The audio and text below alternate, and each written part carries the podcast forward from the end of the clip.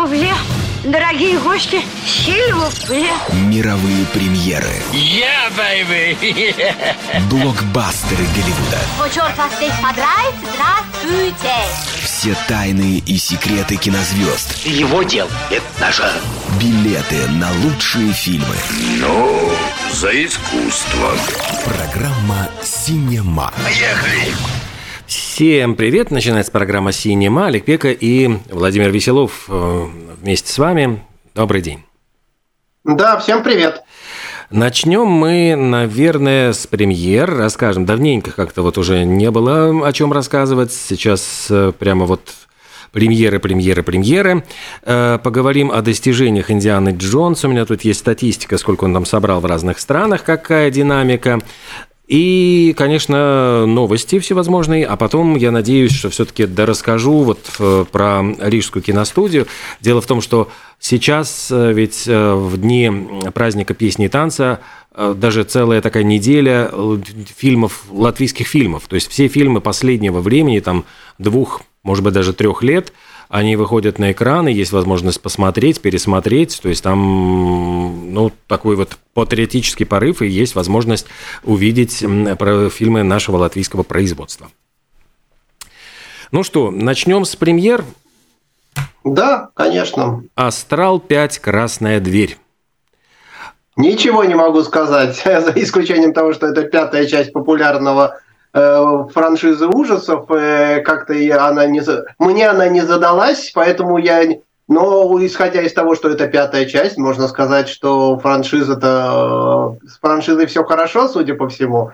Вот, но я не смотрел, поэтому не могу не сказать, хороша она э, или плоха, и, это, и почему она уже, уже пятую часть выпускают, но Э, очевидно, что там, значит, э, какие-то пугающие моменты есть. Может, ты что-то знаешь? Да, да, да, я расскажу.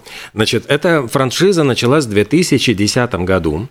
Собственно говоря, эм, чем-то похоже на фильм «Изгоняющий дьявола». Там э, только единственное отличие, что там мальчика, не девочка, впадает в кому, и, естественно, им овладевают всякие, значит, потусторонние злобные силы.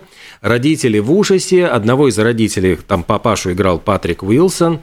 Причем я понимаю, что именно с «Астрала» у него карьера как-то переломилась. Актер Патрик Уилсон, мне он в начале вот где-то нулевых очень нравился. Он сыграл в фильме «Леденец». Это, дев... Э, господи, вот э, девушка, которая стала мальчиком, актриса сыграла в начале, вот у меня вылетело имя из головы, потому что сейчас вот... Да, я, я сейчас тоже уже не могу вот, э, вспомнить, но, но фильм я помню, фильм отличный такой триллер э, о педо, педофилах и прочее, там такой очень как бы саспенс нагнетается, и финал э, вполне себе неожиданный, фильм хороший был.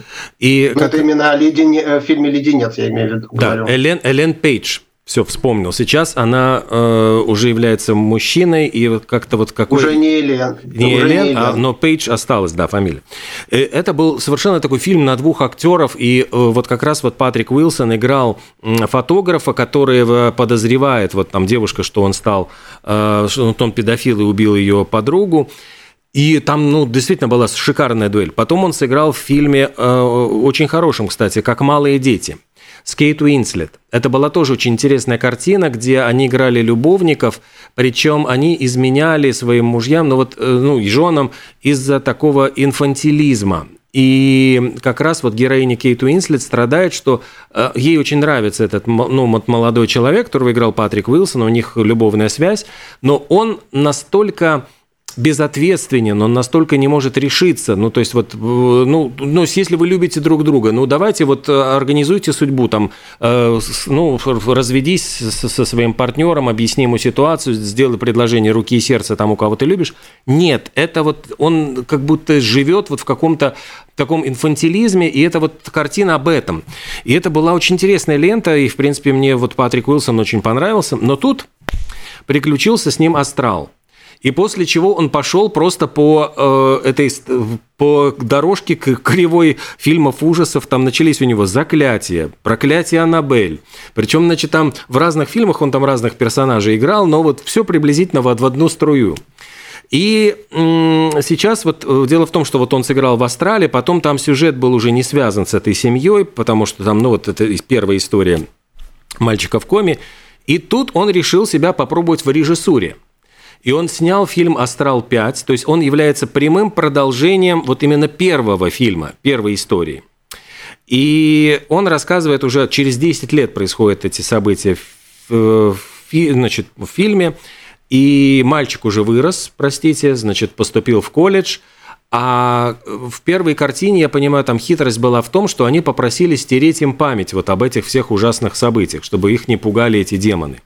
Память им стерли, но вдруг вот начинают какие-то обрывки возвращаться в страшных кошмарных снах, какое-то у него предчувствие плохое, он везет в колледж своего, значит, сына, а в колледже у того тоже тот ничего не помнит про свою болезнь, но у него начинаются какие-то видения кошмарные, э, он рисует страшные рисунки, которые там его хватают, там оживают эти страшные монстры с рисунков, пытаются его куда-то затащить.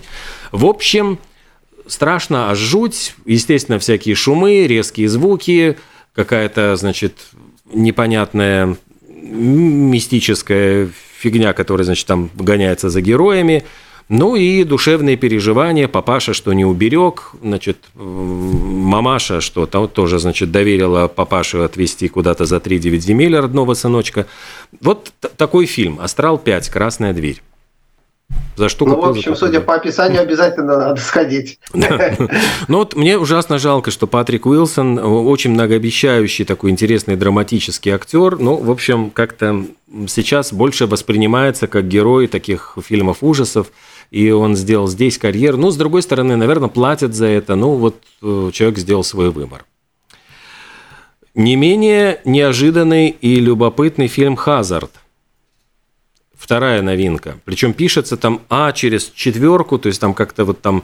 Э, это фильм бельгийский, снятый на голландском языке. Слава богу, в общем, с субтитрами, которые мы можем прочитать и понять, что происходит.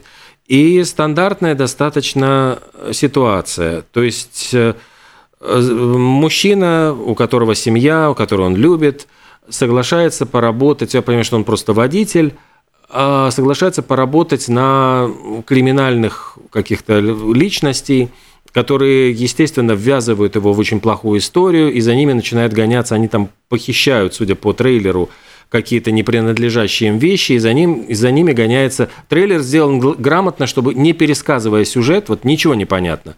Просто мы видим там кровище, там кто-то в кого-то стреляет, ну, в общем, в духе Гая Ричи, Тарантино, вот все эти там всякие конечности. Перевозчики э, да, и да. прочее такое, да. Но... Драйв э, и прочие гоночные боевики. С голландским акцентом много кровищи, там, значит, всех там уродуют, что-то там с ними членовредительствуют. В общем, страшные какие-то дела творятся. Все, что нужно летом в такую не очень, правда, летнюю сейчас погоду, но, тем не менее, почему бы и нет э, если не, не устали от романтических историй не хотите страшных э, ужасов из астрала, можно и на боевик сходить. Э, ну и не совсем премьера этой недели. То есть я понимаю, что во вторник выходит миссия «Невыполнима смертельная расплата». Не знаю, имеет да, смысл. Да, это уже на следующей неделе, наверное. Но там, конечно, э, тоже в духе все. Вот мне ужасно нравятся эти трейлеры к фильму, где ты не представляешь, во что ты связался там, типа, ну, вот все эти вот нагнетания, вот д д д д д д но и бедный, в общем, Итан Хант, я понимаю, противостоит всему миру. Но... Я тут э, недавно посмотрел ролик, смонтировали э, из всех, э, скольки там, шести-семи частей, где он э, бегает э, от взрывов и прочее, то есть начиная с первой части, где что-то взрывается, он бежит, и вот через все все фильмы что-то взрывается, и он бежит, бежит, бежит. Только можно э, посмотреть, как старел э, Том Круз, э, но скорости он не сбавлял. Как бы к, к этому все идет к э, вот этим последним э, фильмам. Э, это же первая часть э, дилогии, так скажем. Вторая часть должна выйти в следующем году. Вот, э, закончится ли она на этом, непонятно, но тем не менее Том Круз бежит, 60-летний, все еще, в принципе, нормально, э, как бы, э, бег нормальный. Это коронный его номер, то есть там пробежка, то есть обязательно будет, и видно, вот как он этими руками машет, то есть там в трейлере, как он пробегает там по коридорам, там каким-то с безумной скоростью. Второй, конечно, коронный трюк – это обязательно драка на крыше несущегося поезда. Это вот из первого фильма такой «Привет», то есть там тоже видно все это и, конечно, самая коронная сцена, когда он прыгает на мотоцикле в пропасть. В общем, очень раздразнили э, мое вот ожидание. Я прямо горю, хочу посмотреть. Э, во вторник побегу, если получится, если успею, вот, чтобы к среде поделиться своими впечатлениями. Ну что, Индиана Джонс и вот то ли циферблат судьбы, то ли, значит, его как еще там круг или колесо судьбы, его по-разному переводят – я посмотрел вот данные по сборам, и, конечно, они чего-то вот очень и очень тревожные. Дело в том, что этот фильм э, самый дорогой вообще проект последнего времени Диснея и Лукасфилма. У него производственный бюджет составил 295 миллионов долларов. То есть э, для того, чтобы окупить этот бюджет, ему нужно собрать, ну, что-то так ближе к миллиарду в мировом прокате, чтобы выйти, ну, вот в прибыль. И как-то это уже не верится в то, что ему, у него получится, потому что э, в Америке он стартовал с 85, по-моему, миллионов э, за уикенд, то есть это, в принципе... Не рекорд, совершенно не рекорд. Да, да, да, это такой очень тревожный звоночек.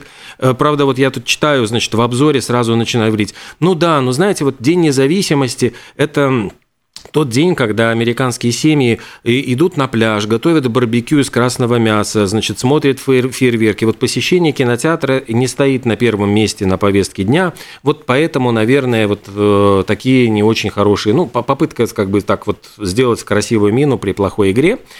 Э, но, опять-таки, дальше ему придется соревноваться в июле с Опенгеймером, и миссия невыполнима. То есть, в принципе, начнут... И, и, и Барби еще. И Барби, да, еще выйдет. Это три такие большие премьеры, и, конечно, там ну, будет очень тяжело на этом танцполе как-то разойтись с этими всеми картинами, они могут отобрать зрителей.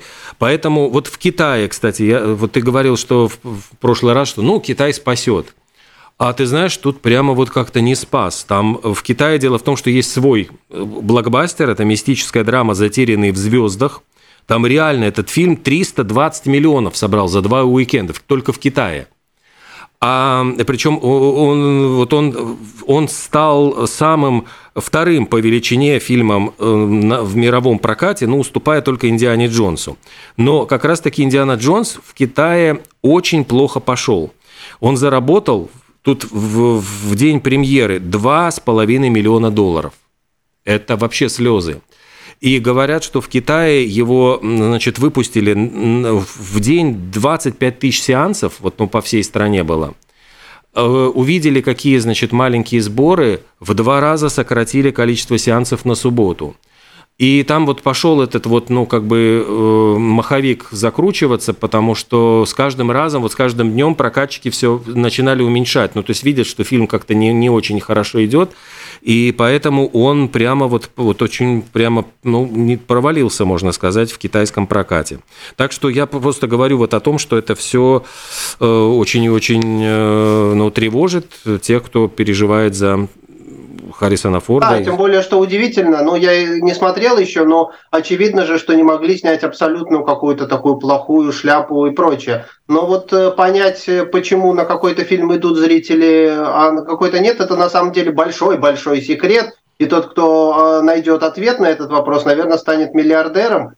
Вот, потому что невозможно э, как бы э, уверенность, быть, быть уверенным э, в том, что сняв хороший фильм, ты обязательно получишь как бы хороший отзыв, и зрители пойдут. Что-то что случилось, что-то пошло не так, что-то где-то ты чего-то не учел, и вот результат. Как бы. Китайцы, которые обычно любят развлек, развлекательные фильмы, почему-то не пошли. Ну, возможно, там повлияло, как ты говоришь, что у них там свои, да, они сейчас за последнее время они научились снимать очень зрелищные блокбастеры, многомиллионные, фантастические, с прекрасными как бы спецэффектами, и поэтому, может быть, из чувства патриотизма стали чаще ходить на них.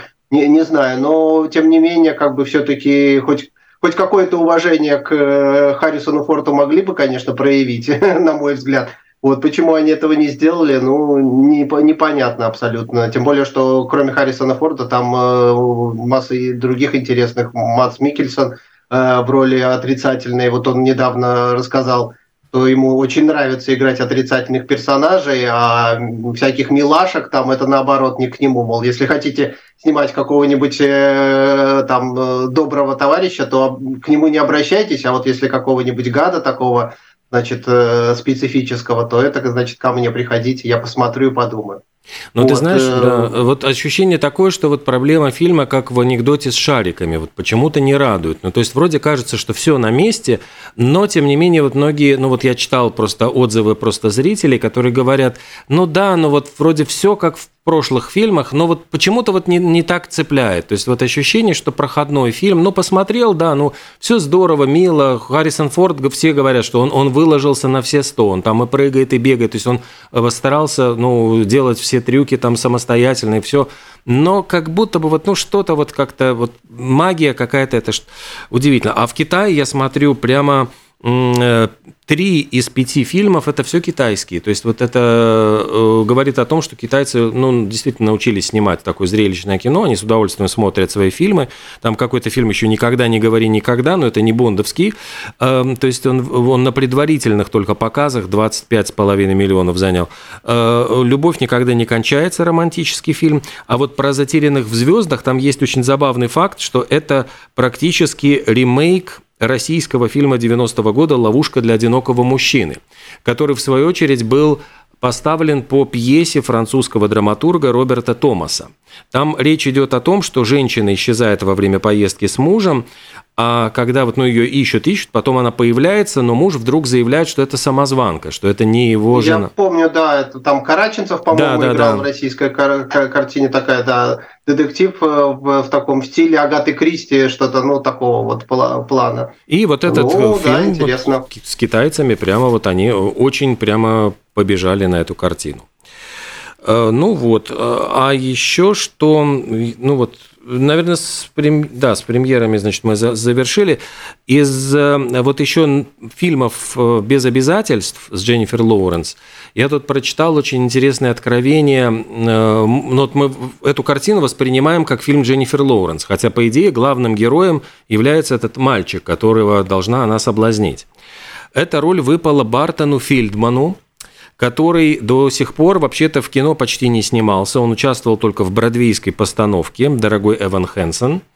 Э, вообще-то он поступил, он стал уже студентом Гарвардского университета, и внезапно ему поступило предложение, ну вот, прийти на пробы.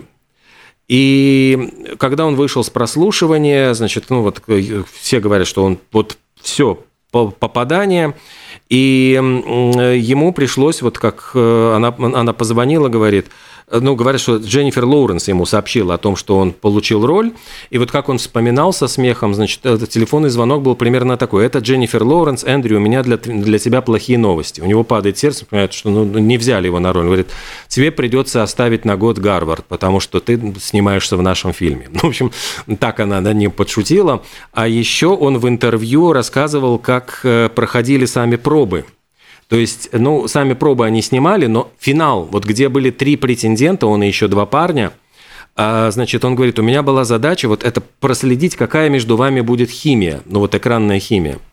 И он сказал, довольно странное задание было. Я должен был посмотреть Дженнифер Лоуренс в глаза и сказать, пошли трахаться. Значит, вот и по, по этой фразе должны были определить, есть между ними химия или нет. Э, ну, и он говорил, что как бы для него это, конечно, было довольно таким ну, странным испытанием, но вот, судя по всему, он самым был убедительным. Краткость сестра, краткость сестра таланта. Очевидно, что режиссер способен увидеть химию даже по одному слову «да». Да. В общем, так, э, такая курьезная новость. Есть ли у тебя что-то, что рассказать? Ну, я понимаю, наверняка. Ну, я думаю, что давай ты расскажешь про фильмы Рижской киностудии, потому что мы давно уже хотели да, да, да. об этом Вот. А потом уже будем, если останется время, тогда и про новости что-нибудь вспомним. Ну вот я посмотрел э, список, э, который был э, обобщен. Это, я понимаю, там чуть ли не кандидатская диссертация, чья-то вот сейчас ее защищали. Статистика посещаемости кинотеатров, вот, ну, Советского тогда Союза с 1950 по 90 год. И там был составлен список вот тысячи самых посещаемых фильмов, и это действительно правильно, потому что по количеству зрителей можно судить. Вот если мы берем там э, кассовые сборы, то поскольку инфляция происходит, вот, удорожание билетов, это все вот, ну, как бы немножечко искажает картину. И очень приятно, что 26 фильмов латвийской, э, рижской киностудии, они попали вот в тысячу самых кассовых популярных фильмов. Лидирует, конечно, Алоис Бренч. То есть я посчитал раз, два, три, четыре, пять, шесть, семь, восемь, девять фильмов из 26 сняты Алоизом Бренчем. А, хотя вот я специально пересмотрел картину «Двойной капкан», которая до сих пор вот, ну, держит марку самого посещаемого и смотрибельного фильма, снятого Рижской киностудией, 42 миллиона зрителей. То есть вот для того, чтобы понять, вот 42 миллиона, как бы, что это такое, сейчас для э, латвийского фильма 42 тысячи зрителей – это очень большой успех, это очень хороший показатель, результат, ну, вот такого большого э, блокбастера. И теперь представьте себе, вот э, один человек стоит, и вот за ним вот выстроить тысячу. То есть это, в принципе, я понимаю, что это такая очередь, которая растянется на несколько кварталов. Ну, то есть для того, чтобы вот представить эти масштабирования, вот насколько раньше действительно картина, которая выходила на киноэкраны, тогда еще закрытого кинорынка э, Советского Союза, где было мало конкурентов со стороны зарубежных фильмов, американских фильмов, то есть американское кино допускалось очень дозированно.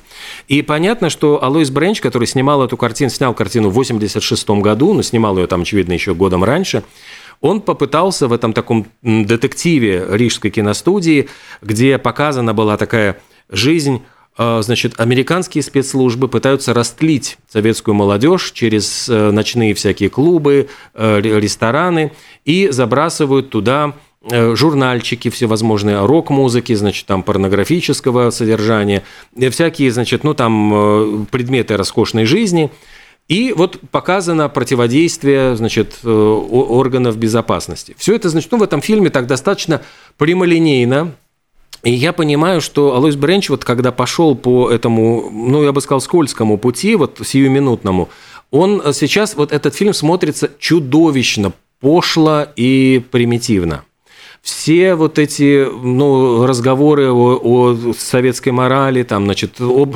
руссо-туриста облика морали, все вот это вот падение, значит, девушек, которые с готовностью раздеваются там чуть ли не за жвачку или там за бокал Кока-Колы. Это все, ну, как-то, ну, вот, ну, честно, вот честно, сейчас это смотрится уже снятое на, на пленку Свема, которая выцвела. Я понимаю, этот фильм уже никто не хочет реставрировать, потому что, я понимаю, не окупится э, стоимость этой реставрации э, для э, вот этого показа. Поэтому фильм, конечно, ужасный. Ну, вот если вот руку на сердце положить, ужасный. На втором месте по посещаемости, в принципе, фильм совместного производства студии Горького и Рижской киностудии «3 плюс 2». Он был снят с российскими актерами. Понятно, что здесь скорее просто Рижская киностудия предоставила локацию, и ну, вот съемки проходили в Латвии.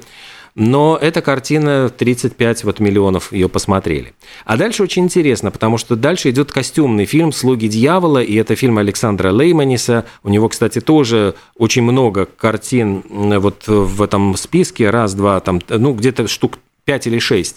И это было костюмное кино, где э, блестящие наши латвийские актеры. Э, вот, мне кажется, фильм не уступает аналогам франко-итальянского вот производства тех лет – Потому что веселые диалоги, такая экзотика вот, обороны Риги, которую хотят сдать вот местные э, значит, э, ну, отцы города собираются открыть ворота неприятелю, и вот только трое смельчаков срывают их планы и организуют оборону ну, да, города. такая историческая, историческая комедия. Очень такой был фильм популярный, потому что вышел затем э, «Слуги дьявола» на чертовой мельнице, который тоже попал вот во все эти, э, ну вот, все э, списки. свет в конце туннеля, вот это был такой детектив. Вот, кстати, мне гораздо больше нравились фильмы Алоиза Бренч 70-х годов, детективы очень такие, действительно, они, по-моему, он был черно-белым, и картина до сих пор как-то вот смотрится интригующий. У него и «Шах королеве бриллиантов», такие вот он снимал всегда так подарки по телефону, а снимал детективы, которые очень и очень пользовались большим успехом. В этом же списке можно найти, ну вот опять-таки «Стрелы Робин Гуда», который больше немножко, ну, тоже совместное производство, снятое с российскими актерами, но можно и найти такие вот шедевры рижской киностудии, как «Эдгар и Кристина» режиссера Леонида Лейманиса, «Меч и роза», и там же, конечно, ранняя ржавчина, которую снял Гуннар Целинский, которая картина, ну, сейчас ее воспринимают э, двояко, но ведь это был фильм про независимую Латвию. Действие происходило в, в годы независимой Латвии, и это было очень таким, ну, тоже полу, ну, возможностью для латвийского зрителя немножечко поностальгировать, это что-то такое полукрамольное. Э, вот, ну и я хочу просто сказать, что мы когда-то действительно очень хорошо чувствовали себя на этом рынке, и здесь можно сказать, что э, вот свет в конце туннеля, который и ключи от рая, это были такие очень яркие, например, детективы, остросюжетные детективы, где сыграли наши вот латвийские актеры, и, правда, там вот и Александр Белявский тоже играл. Э, режиссера Александра Лейманиса ведь тоже он э, снимал фильмы, которые вот и армию Трисагуски снова в бою, и армия Трисагуски. Это были такие ну, картины, которые как будто бы отвечая общему идеологическому содержанию, тем не менее вот в них что-то было очень живое, очень э, человеческое, яркое, и они, я вот пересматривая периодически, я смотрю их с удовольствием. Это действительно кино, которое можно пересматривать, которым можно гордиться. Ну, наверное, и все. Да, ну, видишь, в, этом, в этот спи- прекрасный список, конечно, но в него не попали, э, как Те- я понимаю, телефильмы, телефильм. которые, в принципе, не, менее, не меньше принесли э, успеха и, так скажем, славы рижской киностудии на постсоветском пространстве, да, э, потому что в этом списке нету дол- э, долгой, долгой дороги в дюнах, и во-первых, да, который Э, вот, э, про который мы говорили, про который я, например, прочитал интересный факт, что ребенка, которого, ну вот и мальчика, который играл, ну там взяли мальчика, который играл новорожденного сына главной героини, его взяли э, из детского дома вообще. Вот, и в процессе съемок его усыновили, нашли, ну, нашлись желающие его усыновить, вот, и как бы Лилита Озрудни говорила, что ради одного этого уже стоило снимать фильм, э, ради того, чтобы вот ребенок нашел себе любящих родителей. То есть вот э, что еще не, не попало? Не попал замечательный тоже детектив Мираж, mm-hmm. например. Вот о нем тоже можно много чего там рассказать, и это тоже такая как бы э, взгляд в западную жизнь, потому что это экранизация Чейза. популярного Чейза, да, э, я помню, у меня папа, например, очень любил все детективы, вот э, книги э, Чейза, какие было возможно достать, потому что не все было возможно достать, но если получалось где-то купить книги с его произведениями, они обязательно покупались и читались. Вот, и вот тут экранизация случилась двухсерийная, насколько я помню. Вот, и это был такой взгляд в западную жизнь, чем славилась Рижская киностудия. Вот, э, то есть э, на экране впервые у нас появился э, Капитан Америка, там такой мальчик был, который выдал, значит, главных героев полиции, все его ненавидели, хотя он, в общем-то, положительный где-то персонаж. Вот, у него было на, был на майке Капитан Америка, то есть в, те, в те времена, когда мы не знали, кто это такой, но тем не менее он там был. Вот, реклама была американская, и пишут, что вообще консультировались с э, американскими дипломатами на тему того, как выглядит вообще американская жизнь, чтобы как можно более, значит, достоверно ее показать. Ну и финал, конечно, очень такой, значит, душераздирающий, Э, наверное, не будет спойлером э, сказать, что все там главные герои, э, герои погибают, потому что они все-таки, несмотря ни на что, несмотря на то, что зрители за две серии их успевают полюбить, они все-таки преступники, и как бы вот а советская мораль не позволяла их, значит, в отличие от каких-нибудь там друзей Оушена, значит, сделать прямо героями и показать, что они живут хорошо и счастливы. Поэтому они в конце погибают, прыгая со скалы. И это, конечно, снято очень, значит, так захватывающе и действительно, значит, волнительно, прямо скажем. Вот, ну и после этого после этого э, актеры, исполнившие главные роли, это э, Мета Мартинсона и как не помню сейчас, э, как зовут главного героя, там они стали очень популярны по всему Союзу. Мартин Уилсон, да, тоже там да, снялся, вот. да. И, кстати, ну вот еще один фильм «Театр», который Театр, тоже да. телевизионный, то есть это вот, ну да, это телевизионные тоже фильмы, которые Э, принесли просто невероятную славу. И если посмотреть, сколько увидела э, зрителей эти картины вот по телевизору, я думаю, там, конечно, несопоставимо, просто уже перевалит за сотни миллионов просмотров. Да, а стрелы Робин Гуда я с удивлением узнал, что, например, изначально они должны были, э, фильм «Стрелы Робин Гуда» должен был выходить с музыкальным оформлением Высоцкого, вот, то есть э, Высоцкий написал э, для него, он собирался там сняться, но у него не получилось, но он написал много замечательных песен, но в последний момент, значит, учитывая, что у него была такая достаточно репутация сомнительная у Высоцкого в советское время, решили зарубить его песни и, значит, попросили Раймонда Пауса написать другую музыку. Значит, Высоцкий был, конечно, очень расстроен этим и значит, э, поссорились они там, но, тем не менее, получилось, что фильм имеет две версии, потому что его потом выпустили все-таки с песнями Высоцкого, значит, поэтому есть две версии, где есть музыка, в одном музыка Пауса, в другом э, песни Высоцкого. Вот, то есть тоже такой интересный факт.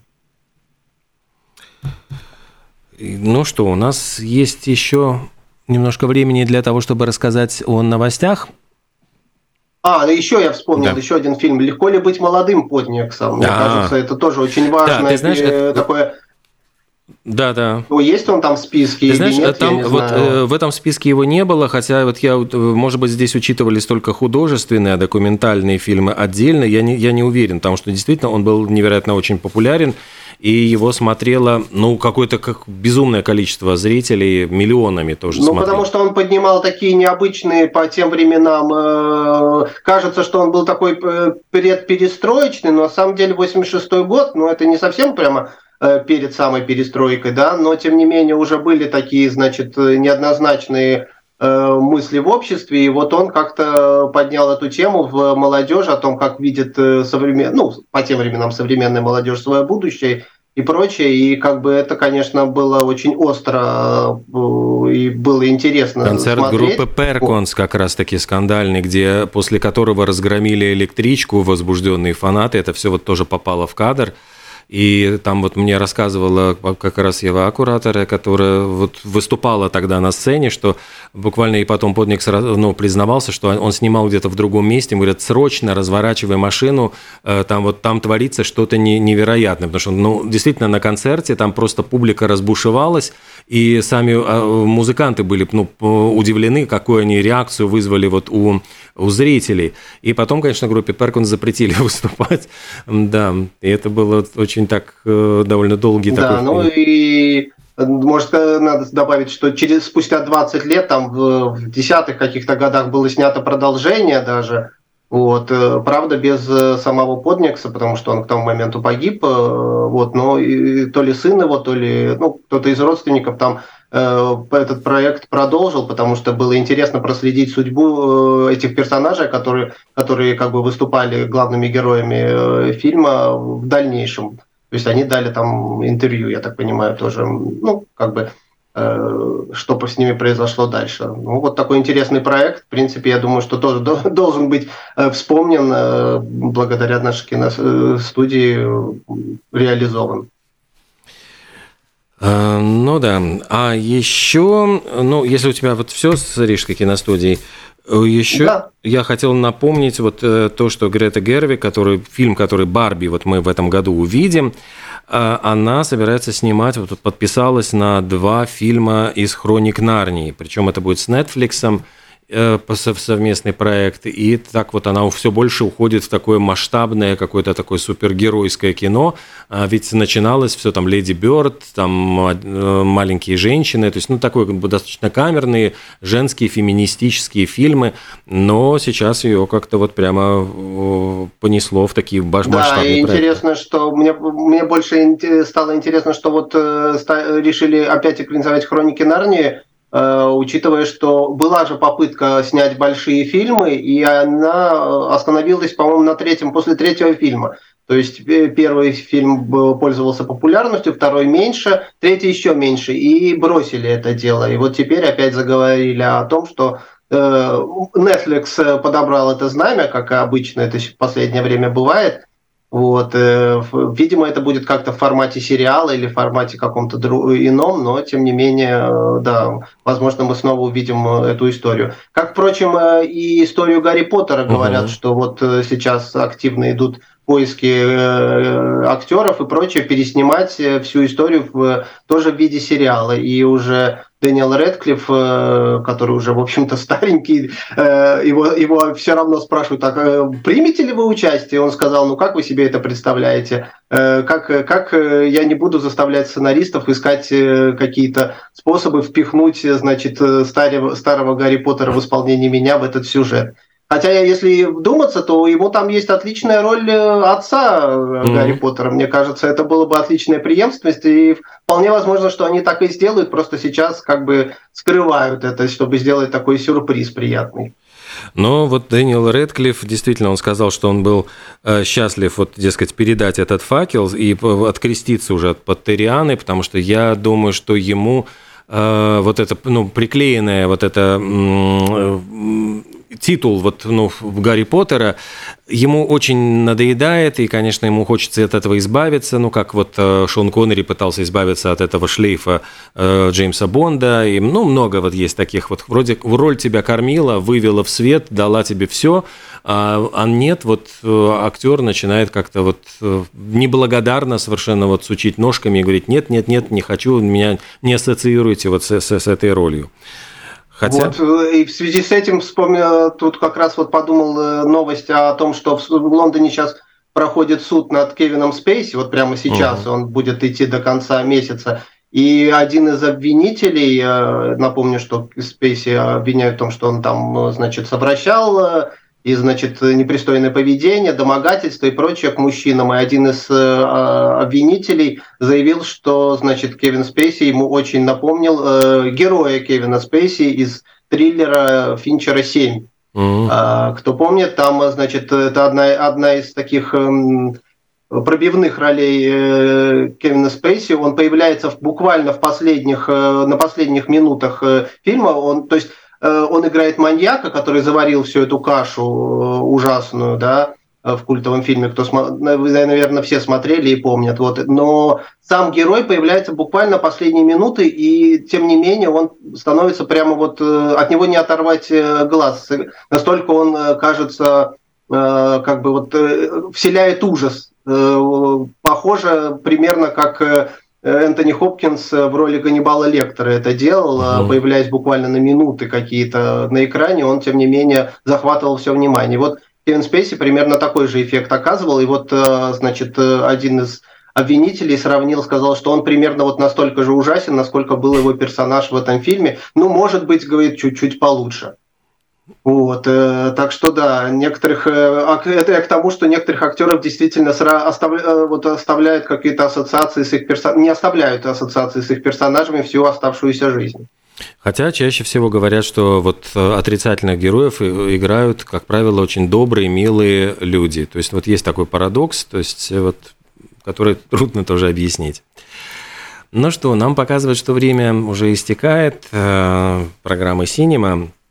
Сегодня вот, мне кажется... Да, ну и, да. да, и пока есть еще оставшиеся секунды, скажу, что забастовка гильдии актеров откладывается, поэтому, наверное, мы об этом скажем чуть позже. Ну и это оставляет шанс, что вот продолжатся съемки тех проектов, над которыми ведется работа, и таким образом фабрика не останавливается, вот производство продолжается. Спасибо огромное. Программа «Синема». Владимир Веселов, Олег Пеков. Встретимся через неделю, в следующую среду. Всем пока. Пока.